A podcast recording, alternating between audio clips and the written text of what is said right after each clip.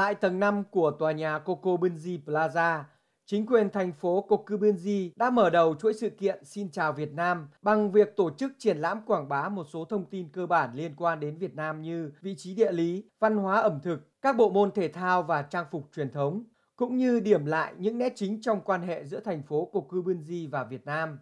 Bên cạnh đó, ban tổ chức cũng đã rất kỳ công để tái hiện một không gian huyền ảo của lễ hội đèn lồng phố cổ Hội An, giúp cho người xem có thể hình dung một cách chân thực nhất về lễ hội này.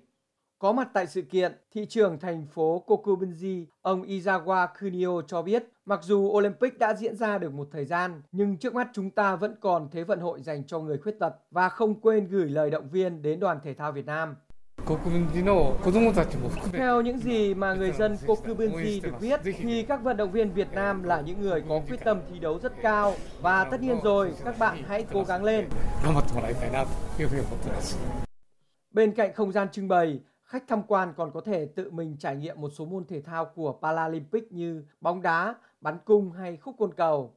Năm 2018, thành phố Kokubunji đăng cai trở thành thành phố chủ nhà của Việt Nam và sẽ là nơi tập huấn và đón tiếp các vận động viên khuyết tật môn bơi lội tại Paralympic 2020. Tuy nhiên, do tình hình dịch bệnh mà các hoạt động giao lưu đã không diễn ra như mong muốn.